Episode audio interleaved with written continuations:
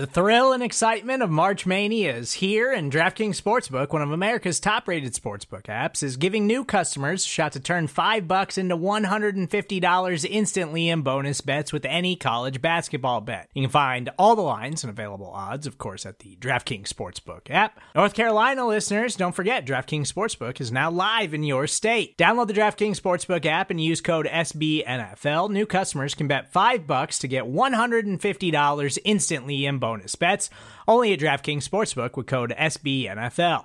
The crown is yours. Gambling problem? Call 1 800 Gambler or in West Virginia, visit www.1800Gambler.net. In New York, call 8778 HOPE NY or text HOPE NY. In Connecticut, help is available for problem gambling. Call 888 789 7777 or visit ccpg.org. Please play responsibly on behalf of Boot Hill Casino and Resort 21 Plus, age varies by jurisdiction, void in Ontario. Bonus bets expire 168 hours after issuance. See DKNG.com slash B ball for eligibility, deposit restrictions, terms, and responsible gaming resources.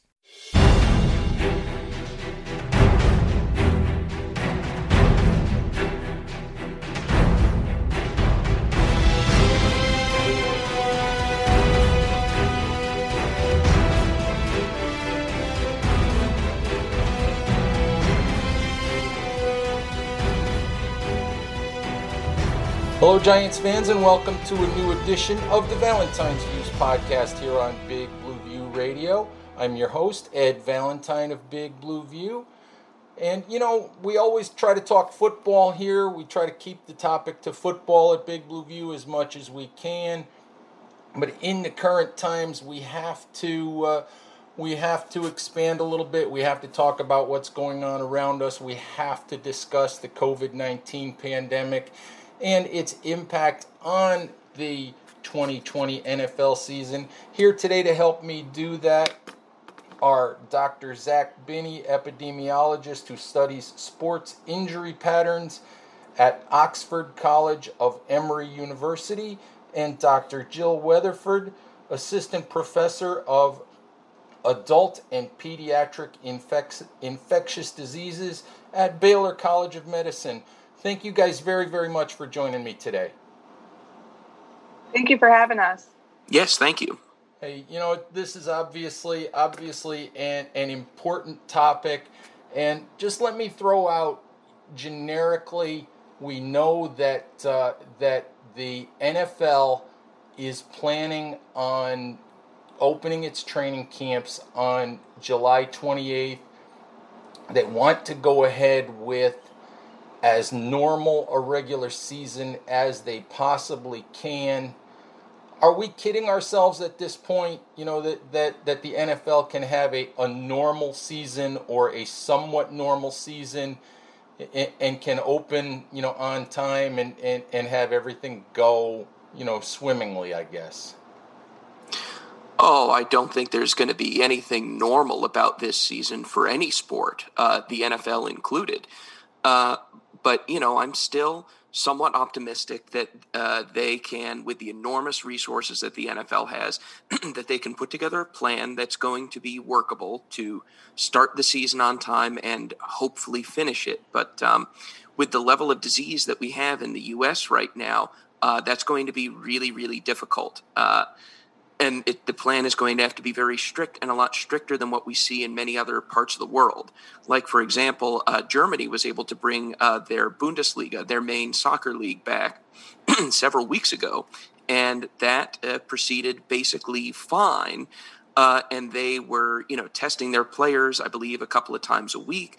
Uh, but they were living at home and playing in home markets, and they you know they did it without fans still but but they were able to get back to at least fanless televised sports um, without too much trouble uh, I don't think it's going to be as easy uh, here in the United States, and we can talk more about what might be required. But I want to get uh, Dr. Weatherhead's take on all this too.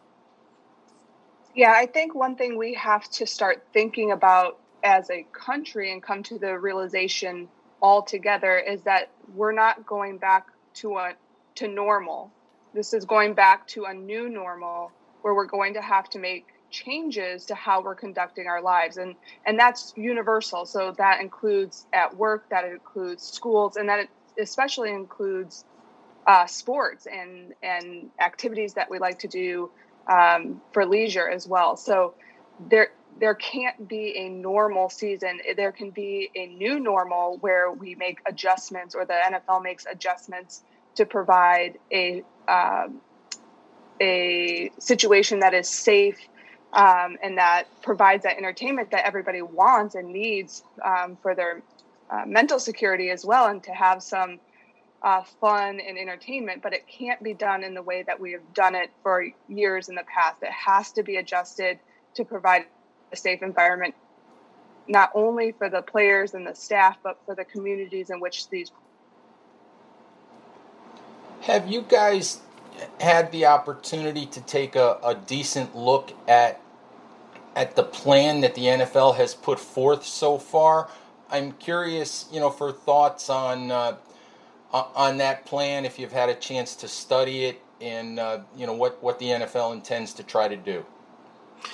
I don't think we have the details that we need to judge the NFL's plan yet. They've put out, you know, uh, guidance documents on how to reopen facilities and how many people can be there at a time and you know whether you should be wearing masks and hygiene practices and all of that but but what's really going to be important and which uh, we haven't seen yet uh, is going to be how much testing they plan to do, how frequent that is, and if they're going to do any kind of sequestering of players to limit contact between people in the league and people outside of the league particularly in markets where there's rampant viral spread, like right now, the Cowboys, the Texans, the Dolphins, uh, maybe the Jaguars, uh, the Cardinals.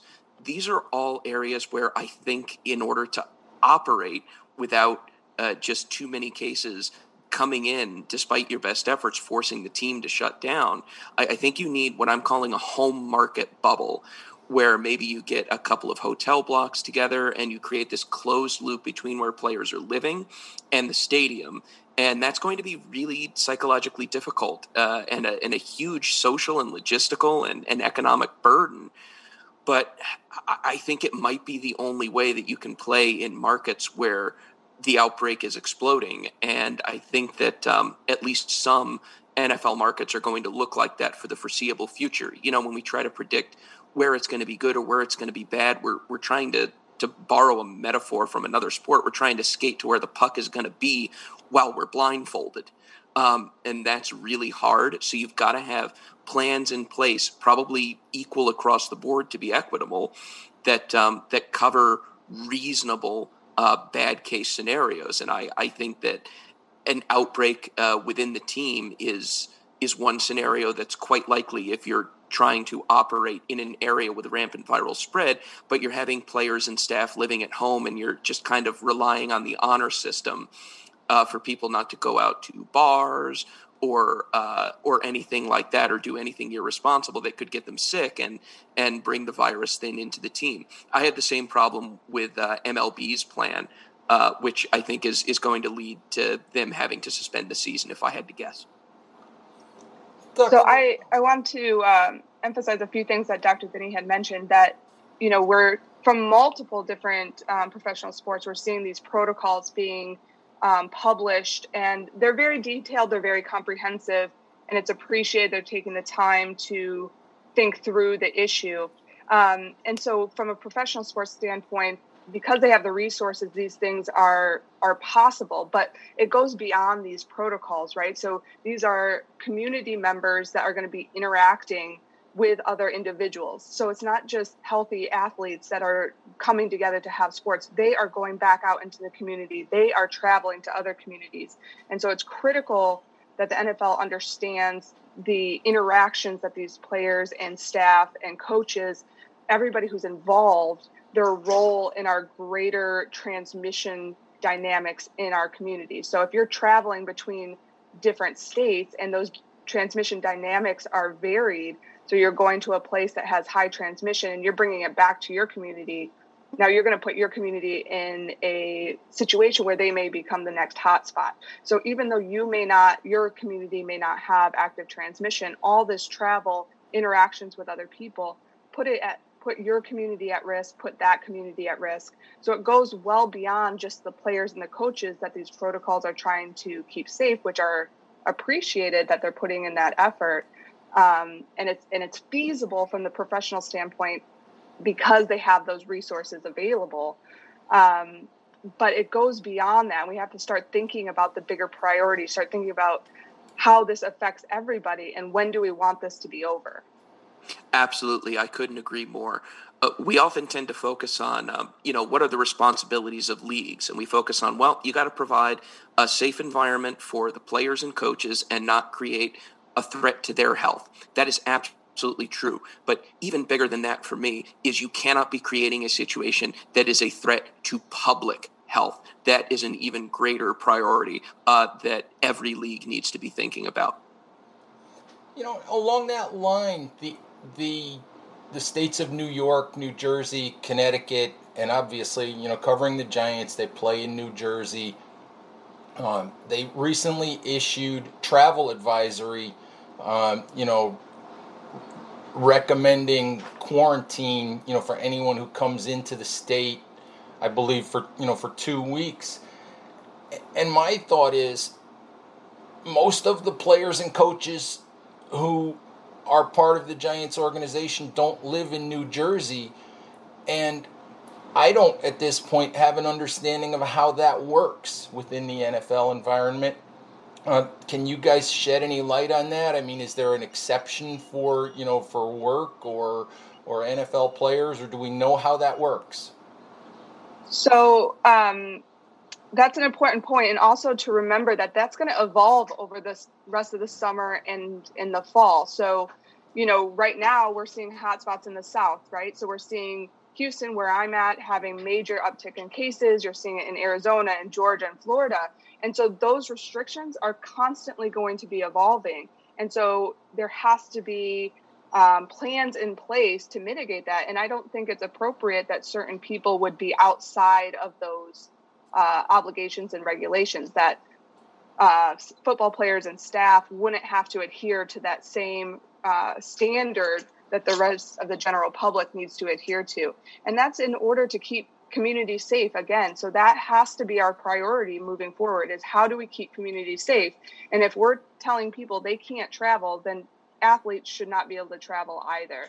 And how the NFL is going to mitigate that, especially knowing that future travel restrictions in other areas will probably put be put into place. It's going to be a moving target, um, and so it's. It, I don't know how you you get around that. Um, I don't think you should be able to get get around that, to be honest. Uh, especially in the climate that we're at, and that we're seeing massive increase in cases all over, particularly the South currently. Yeah, I agree with that. Uh, but I will say that based on uh, some reporting around MLB, uh, which has the same kind of issue, it seems like uh, Governor Cuomo in New York is willing to work with teams who need to come and play uh, the Mets or the Yankees from areas with rampant spread and sort of exempting them from this 14 day quarantine requirement. And and I can see some justification for that. We, we should not be issuing exceptions because you're in MLB or because you're in the NFL. But I could see an argument if everybody is being tested, you know, every day or every other day, and you can create a reasonable expectation that you are not bringing anyone with the virus uh, from those rampant areas into areas like New York or New Jersey, uh, who rightly uh, want to protect uh, what they've worked so hard uh, to do in terms of uh, reducing the amount of virus that they have. They they should defend that, and they have every right to. Um, so you know, if you're a league and you're testing very very frequently and ideally if you're if you've also established a bubble like a home market bubble then i think you could argue that the risk of those particular people uh, bringing the virus into uh, New York or New Jersey would be fairly low, and maybe you can flex on that a little bit, especially if you institute regulations like when they fly in, they take a they go to an executive airport, they take a private bus to a hotel. There are there is security. They do not leave that hotel. They go to the game and then they go back to the executive airport and they leave right? So that there really is no contact between those people coming into the area and that community. But some combination of that and knowing that these uh, players and staff are being tested regularly, and especially if uh, they are put in a bubble uh, in those areas, um, I, I, think I could see the justification for for loosening that, but it has to be done very carefully, very deliberately, and based on whether you think these players and staff coming in are low risk, not just because, well, it's the NFL, we're going to write an exception. And that bubble also would include travel back and forth to uh, to games, correct? Right. So the theory with establishing home market bubbles would be um, you've got you know, hotels and the team facilities and the stadium. And those are the only three places you go if the team has a separate practice facility.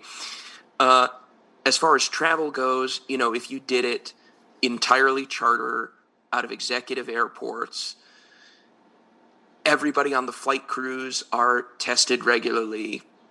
I don't know that the risk would be super high, but you do still have to be worried about spreading the virus from a community that has rampant spread to an area that's done a decent job. And where I'm really worried about that is college football, where they don't have the resources to um, to do the testing or the ability to create any kind of bubble. Um, I'm really worried about a college team bringing the virus uh, into an area that had done a decent job. I, I, think the NFL could set up a protocol that minimizes that risk. But I don't know, Dr. Weatherhead uh, might disagree, and that's fine. Yeah, yeah, I completely agree. I mean, I've been talking about this as well that the professional sports have an opportunity to make this happen. So they have the resources to potentially invest quite a bit of, of money and effort and time into making this as safe as possible. So there there is a chance that this could work, but again, it has to be that bubble feel where it's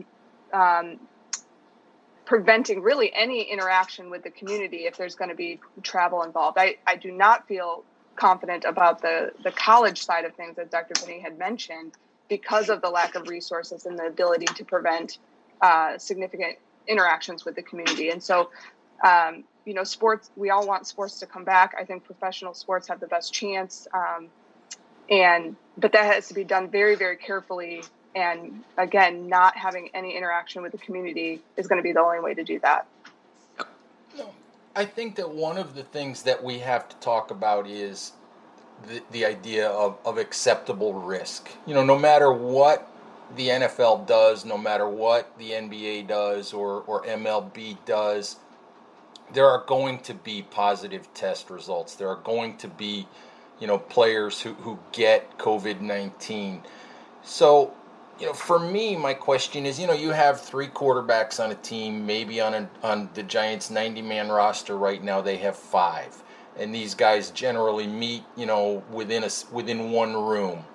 Um, so I guess my question becomes, for an NFL team, what's an acceptable level of risk to have a team continue to go out there and travel and play? Is it maybe two positive tests within a, a coaching staff and a and a team three, four, ten. Yeah, what point do you say, you know, it's fairly obvious everyone on this team has been exposed and, and may be carrying this virus, whether they're testing positive or not. At what point do you say we have to shut this team down? Is there a is there a threshold? Yeah, I'll, I'll let uh, Dr. Binney specifically talk about the threshold as, as an epidemiologist. But what I can say from a physician and as a scientist is, is if there's any risk, and I, we've been talking about this a lot, if there's any risk to the community at all, it has to shut down. So any risk of introducing more virus into a community, it's done. It's a non-starter. Um, again, if you go down the path that Dr. Binney's been mentioning about creating this more bubble atmosphere where it's contained within um, this group of people, then you start to look at how can you contain it? Can you prevent um, people who have been exposed and put them into quarantine so that you can stop any further spread? Um, it, what that number is within a team, I will I will let Dr. Binney comment on that. But um, it certainly, as you see one or two cases, needs to be a red flag that something's going on. Um, halting production of what you're doing and really investigating, putting the time in to understand what the transmission dynamics are within that team um, and what can be done to mitigate future spread. But I'll let Dr. Binney go on about that. Yeah, I've uh, I've thought about this a lot, and uh, sorry to put a plug in the middle of the show, but um, I wrote a whole blog post about this uh, just a couple of days ago on my personal website, NFLInjuryAnalytics.com, if you'd like to go there and read it. Uh, but I'll give you the summary here, which is um, we have to think about a couple of things in terms of how many cases is too many. One is uh, epidemiologists love to think in what we call counterfactuals. So what happens when the NFL restarts versus what would have happened if they didn't restart. Now, we're not going to see what happens if they don't try to restart, I would suspect. So, uh, you need to know are they creating a higher risk environment for players and staff or the public health uh, by starting? So, how do you determine whether you've created a higher risk environment? I think that the best we have is when you do your initial round of testing before players report back to their facilities, you look at what percentage of players and staff are testing positive. And I think you can set that as your threshold. Okay, probably a threshold a little bit lower than that. So if, like in the NBA and the NHL, 5% of your players tested positive uh, in the first round, then you would say, okay, as long as every two weeks, 4% of our players and staff or lower are testing positive, then arguably we have created a safer environment, or at least an environment that is not creating higher risk than these players and staff were experiencing in their daily lives in the community before they came back. So the first thing you have to do is stay below that level league wide. The second thing you have to worry about, though, are outbreaks that's where if I see three or four cases on a team in rapid succession, like in the space of a few days, I'm shutting that team down because you've got the potential for an outbreak, and those three or four could turn into 20. So even if league wide you're kind of below that higher risk threshold, it's not just about the raw number of cases, it's about how they're distributed. And as soon as I see a cluster, I worry about intra team spread and I want to shut that team down. If I see those kinds of clusters on multiple teams, that's where I get to the point of maybe we should shut the whole league down for a couple of weeks. So that's how I look at it. Now, the other main question with this is everybody wants this um, objective red line, right? What's the red line? How many cases is too many? And I think the situation is a little more complex, and leagues have been resistant to draw that red line, and I kind of understand why. Because you've got to worry about the number of cases in the league, how they're distributed, the number of cases uh, in your community, uh, the testing availability, hospitalizations. It's this whole situation, this whole context that that you're working in, and you would like to have somebody who can synthesize all of that together and make a go no go decision. There's no way to choose just one number, I think, and say, you know, that's that's our line for a go no go decision. So who is synthesizing all of that information and making that decision? You would like to think that that would be a local or state public health department. I will say my faith in those agencies is uneven across the country at this point. Not because anybody working there is not doing the absolute best they can, but just because I, I, have more faith in in some departments and some state governments than others. Some are going to have a high, much higher risk tolerance than others. Let's let's put it that way. So then, you know, do you vest this power in the commissioner? Then I'm nervous that with the amount of money on the line, you're going to be tempted to push it further than you should, right? I mean, that's just let's be realistic, right? Let's be realistic. Let's well, be this, honest this, with ourselves. The bottom line. So, could you set up an independent anyway. board? Maybe. I'm sorry. I, I was going to say the bottom line is they're playing because it's about money anyway. The bottom line is there's a lot of money involved. That's right. So, um, could you set up maybe an independent board of experts who have no affiliation with the NFL, no expectation of any affiliations with the NFL or any league, you pay them in advance and you empower them unilaterally to say, shut this team down or shut this league down. I think that would be a very moral and ideal model. Uh, I don't think it's particularly likely, but it's one that I would advocate for the league to uh, to at least consider because that avoids having to set a strict objective red line that the public can hold you to, which would be ideal, but is very difficult. And it also avoids that that temptation to push forward when you know you really shouldn't.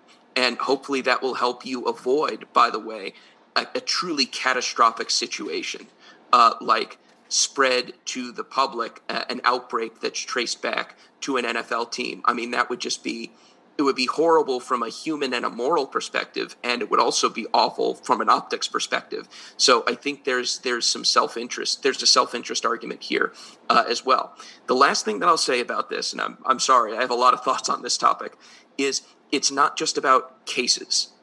Even if you didn't have any cases, like take the NBA for example, even if the NBA had no cases in its bubble, would they be able to continue 100%? I say no because they're operating in Orlando, which right now has a very high test positive rate, for example.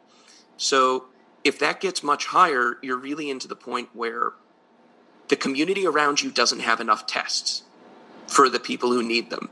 And you're sitting there in your bubble testing everybody every day. I'm just saying, at some point, you have to wake up and you have to look yourself in the mirror and you have to say, is it okay for us to continue to use all of these tests when the community around us needs them? And it's not your fault that they don't have enough, right? Maybe you even you spent the money to create more tests than there would have been otherwise, and you donated some of them to the community. And I think that's what every league is doing, and I applaud them for that. But at some point you still have to look at the situation around you and go in good conscience can we continue doing all of these tests if the community needs them? And i think that's a question that at least one market has a good chance of facing this season. So i, I worry about that as well. And the last part of this that i really wanted to address with you guys is uh, is the fans. And dr binney i know that you you wrote about this as well recently Dr. Weatherhead, I also want to make sure that you weigh in on this. I mean, the it's really a two-part question. When can we expect to quote unquote normally, you know, be able to go back to watching sporting events? And the second part of that question is we've seen some teams in some states say, well, if we fill stadiums to 20% capacity, maybe that'll work, or 50% capacity, maybe we can allow that. Um, so it's it's when when do we think fans can go back normally, and if teams want to try to do this where they allow, you know, maybe X percentage of fans, does that have a chance of working? Um, so I just to be generally, I don't think there is a ethical way to have everybody come back and do normal activities, including fans in stadiums, until there is a vaccine available and until there's therapeutic options available. Um, it's it is very dangerous to bring large groups of people who are yelling and screaming in close contact with each other, both in the stadium and coming in, leaving the stadium um, it is a recipe for a major outbreak to occur. So I think until there are interventions available, therapeutic interventions, including vaccinations available, it's not responsible to do that. Um, I also think that you know we're coming up with all of these plans and contingencies of how we can get fans in the stadium, and there are communities out there that are really suffering right now, and it's it's difficult to hear arguments of getting fans into stadiums when our hospital systems are overflowing and people are dying and getting very sick from this disease. And so I am in full support of um, leagues getting together and coming up with plans. But I think the first step is get the players playing. Let's see how things go. Let's see where this pandemic goes before we start bringing in the community members um, into the stadiums and putting putting them at risk. So there's just a lot we need to learn. There's a lot we don't know. Uh, and if we want sports to get going again, we have to start without fans. And eventually, once things get under control, because this virus is completely out of control right now, um, maybe we can start having those discussions. But at this point, I think it's it'd be irresponsible to bring fans into stadiums. Yeah, I don't care for it. Zero fans. Zero fans until we have a vaccine, and I'll tell you why. Every step that we take back towards normality has a risk and a benefit associated with it. Okay, we never shut grocery stores, right? That's because going to a grocery store has risk, but the benefits outweigh that, right? I get food. When you talk about bringing sports back without fans, I really think there's a good case to be made for real benefits economic, psychological, uh, helps the public see that there's a light at the end of the tunnel, gives you something you can do at home that's safe right? Watch the game on tv that's great. Do as much of that as you want. You've got you've got my full uh, uh, excuse and pardon to do as much of that as you want uh, when we get sports back on tv when you start talking about fans you lose me okay? Because without fans i think you can generate a plan where the risk is if you do the right plan where the risk is below the benefit of sports uh, for sports without fans. But when you start talking about fans you're adding a whole lot of risk including to the public uh, and all you're getting is financial benefit for the league. I don't care for it. It's not worth it to me. Um, I want to address another point that's often brought up in concert with this, which is, well, personal responsibility. Well, you know, uh, hey, it's it's all about your personal risk tolerance, right? You want to go to a football game, uh, great. Uh, you don't want to go, well, that's that's your choice. That's fine. Don't go. But with infectious diseases, your personal choices aren't just your personal choices, right? I'll give you an example. I can choose not to go to a Texas A&M football game in the fall. I can't choose not to go to a grocery store with somebody who went to a Texas A&M football game. So you're creating the opportunity for a super spreader event. And that could affect me, even though I chose not to go. Okay. So I think there have to be some activities that we recognize are very high risk, and we simply need to not have those until we have a vaccine.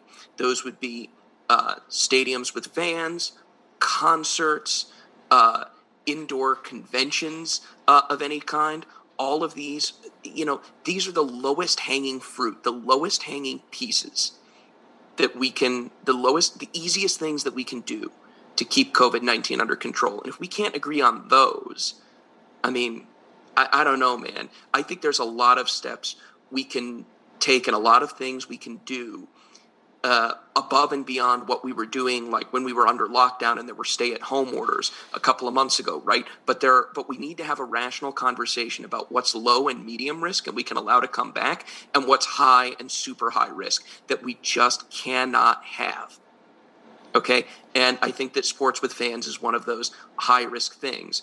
Um, even if you only do partial capacity, I don't like that either because you've got entry, you've got exit. I'm sorry, you think a bunch of fans at any sporting event are going to obey uh, the an exit time, especially if their team like loses or wins at the last second, they're going to obey their exit time? You got to be kidding me. You think any league is going to actually police mask wearing? Do you think at what percentage of people do you think who go to a game are going to wear masks because you're selecting for people who have a higher risk tolerance? What about bathrooms and beer lines and concession lines, even in outdoor stadiums? What about indoor concourses? I just I can't imagine having any plan that is reasonably safe that allows fans.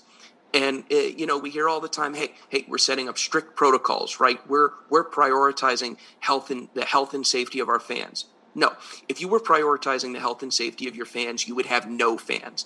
That is the only acceptable answer to me until we have a vaccine.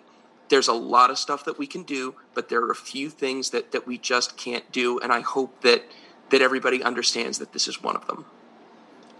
Dr. Benny, Dr. Weatherhead, I think that's a really, really good place for us to uh, to call it a day here. I really appreciate you guys taking the time to uh, to educate us on this And uh, going forward, if uh, if I if I have more questions, maybe I'll reach back out to you guys. But again, I really appreciate your your spending some time with me today. Yeah, thank you very much for having me. Yeah, absolutely, Ed. My pleasure. Thank you very much, and all my best to your listeners. Be well and stay safe. All right, Giants fans. Uh, as Dr. Binney said, be well, stay safe, wear a mask, take care of yourself. Thank you very much for listening, and we'll talk to you soon. Bye bye now.